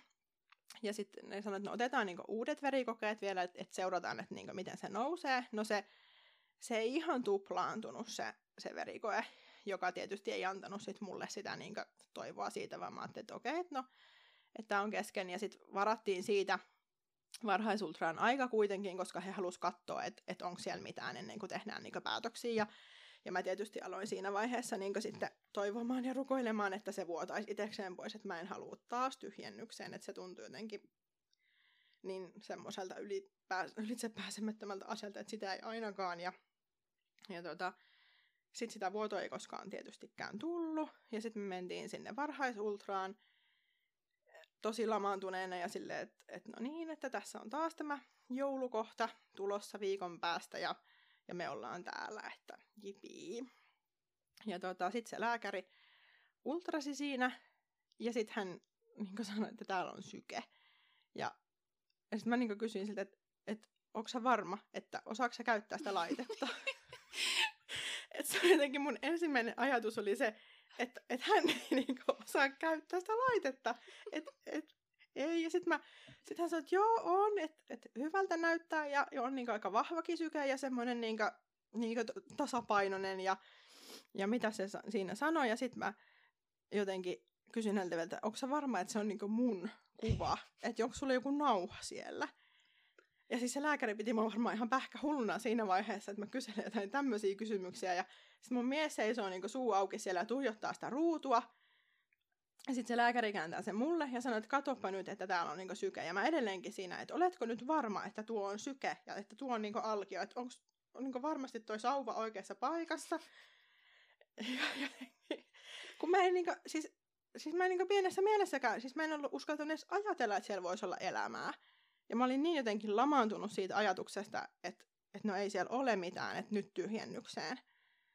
Niin, no sitten me lähdettiin sieltä kotiin niiden ultrakuvien kanssa, joita mun ei edes tarvinnut pyytää, vaan ne automaattisesti mulle tulostettiin. Ja, ja sitten sit lääkäri laski siihen niin lasketun ajan, joka tietysti tiedettiin tarkalleen, koska tiedettiin, minä päivänä on siirretty ja minkä ikäinen alkio on ja, ja niin muuta.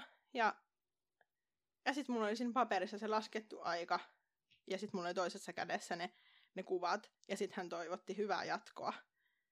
Ja sitten mä sanoin, että, että tai täältä, kun mun pitää nyt valmistua ja lähteä johonkin pois.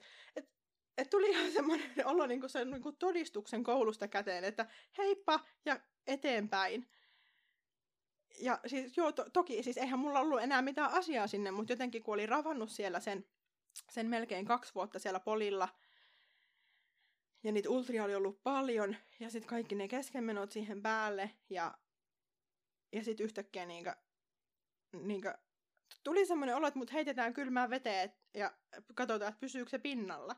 Sitten en mä ole niin valmis tähän, että et ei, et ei. Ja se oli jotenkin tosi hämmentävää, koska, koska sitähän mä olin toivonut, ja sitä me oltiin toivottu ja odotettu ja rukoiltu, ja, ja, ja se oli kaikki, mitä me oltiin haluttu. Ja sitten mulla on vaan semmoinen olo, että, että voinko mä jäädä tänne.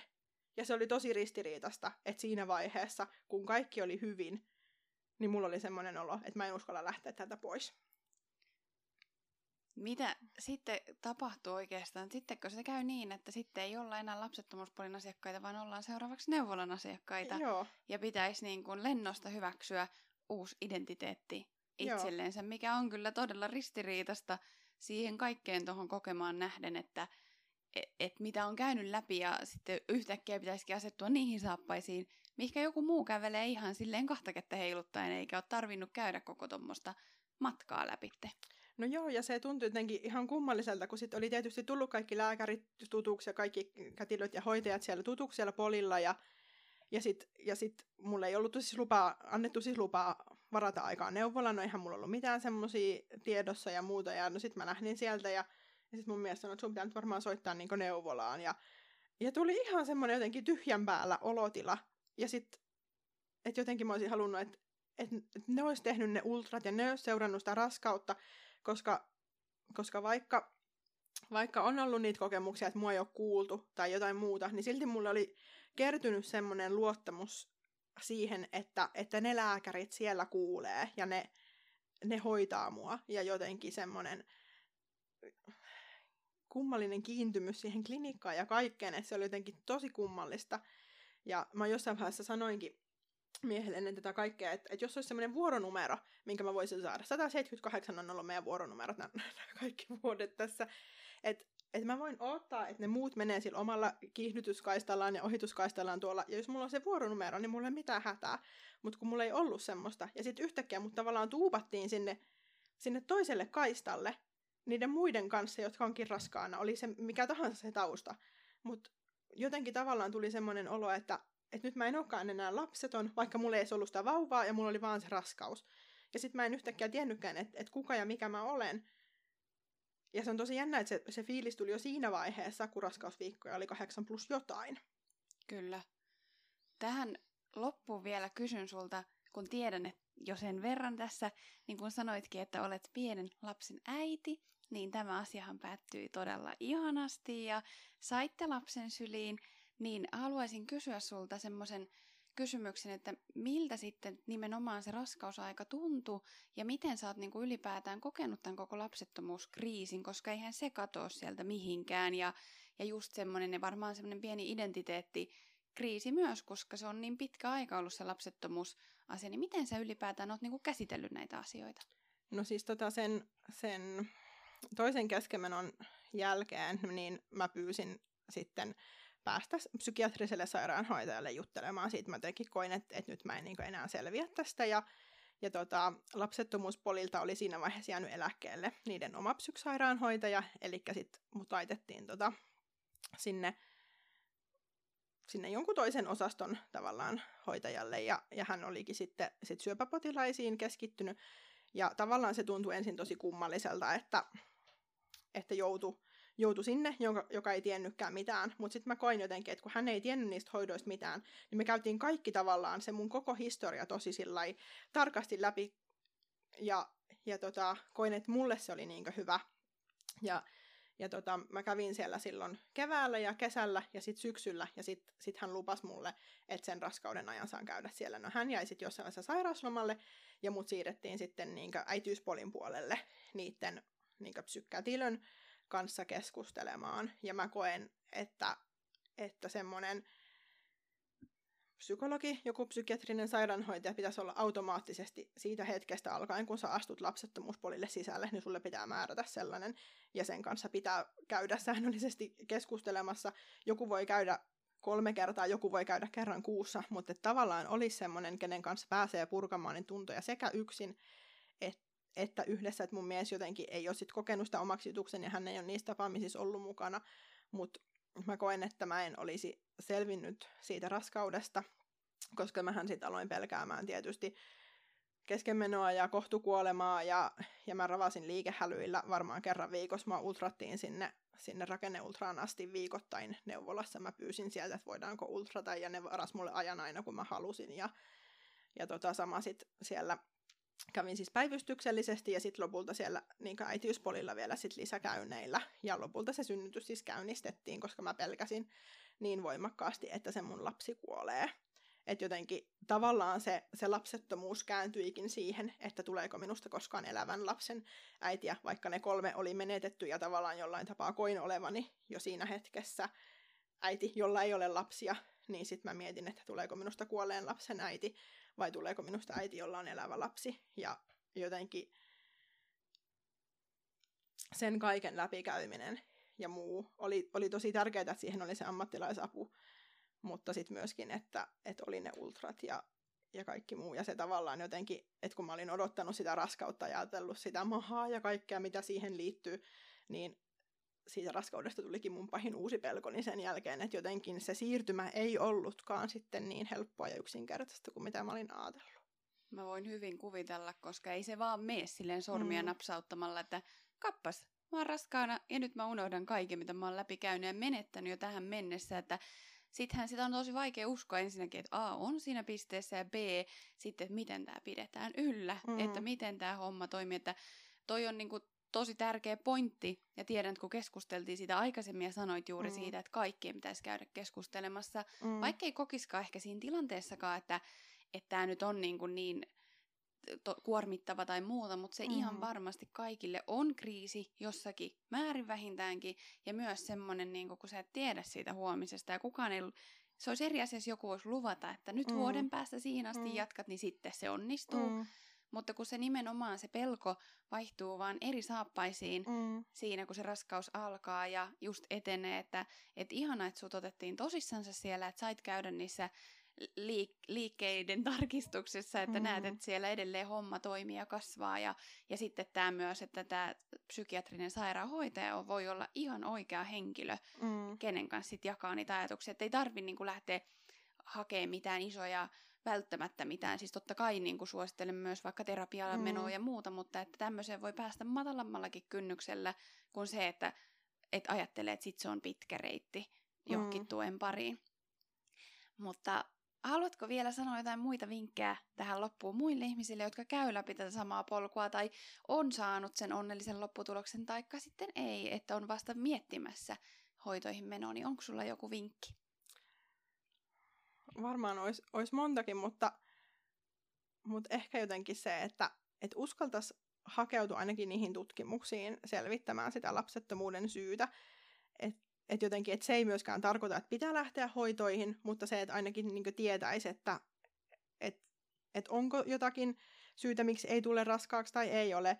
Ja sitten, että jotenkin, että ne hoidot ei myöskään ole niin kamalat kuin mitä ne jotenkin kuulostaa, että et mun mielestä esimerkiksi hammaslääkärissä käyminen on paljon kamalampaa kuin se punktio. Että et sitten tavallaan sellaiset asiat, mitä mä pelkäsin tosi paljon, ei olekaan ollut, ollut niin isoja ja, ja kamalia. Ja, sit, ja myöskin haluaisin korostaa sitä, sitä puhumisen tärkeyttä. Oli se ystävät tai perhe tai joku ammattilainen, niin se, että niinku puhuu ja puhuu ja puhuu, koska, koska keskenmenoista ja lapsettomuudesta ei koskaan tule normaalia, jos ei niistä puhuta. Että jos ne vaan tapahtuu kaikille muille, ja sitten jos me pidetään se niin sisällämme, että jotenkin se, että, että kun itse on puhunut sekä tästä lapsettomuudesta, hoidoista että niitä keskenmenoista, niin mä tiedän tosi tosi paljon ihmisiä, jotka on kokenut jollain tapaa lapsettomuutta tai jonkun keskenmenon tai jonkun muun ihan vaan sille, että mä oon avannut suuni ja sitten se toinen on vasta uskaltanut. Ja sitten moni on sanonut, että kun sä oot ensimmäinen ihminen, kelle mä kerron tästä,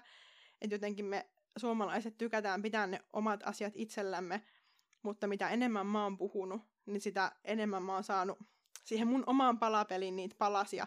Ja, ja mä en ole ehkä ihan niin rikkinäinen, ne palapelin ne viivat näkyy siellä, mutta se palapeli, totta kai siihen tulee koko ajan lisäpaloja, mutta tavallaan, että se ei ole enää semmoinen sekasorto siellä laatikossa. Se on juurikin näin. Hei Johanna, lämmin kiitos, että sä tulit jakaan teidän tarinaa ja sun kokemuksia ja ylipäätään nimenomaan juuri se, että nostettiin kissa pöydälle ja puhutaan tästä aiheesta ja toivottavasti jonain vuonna tämä on vähemmän tapu-aihe ottaa puheeksi. Lämmin kiitos. Kiitos sulle. Kiitos paljon ajastasi, kun kuuntelit tämän päivän jakson. Jos pidit kuulemastasi, niin jaathan sitä muillekin ja samalla yhdessä lisätään tietoisuutta tahattomasta lapsettomuudesta. Voit tulla seuraamaan meitä myös Instagramissa. Minun oman tarinani tahattomasta lapsettomuudesta löydät blogista osoitteesta www.kierroverantoivoa.fi. Kiitos paljon ajastasi, kun kuuntelit tämän podcastin. thank you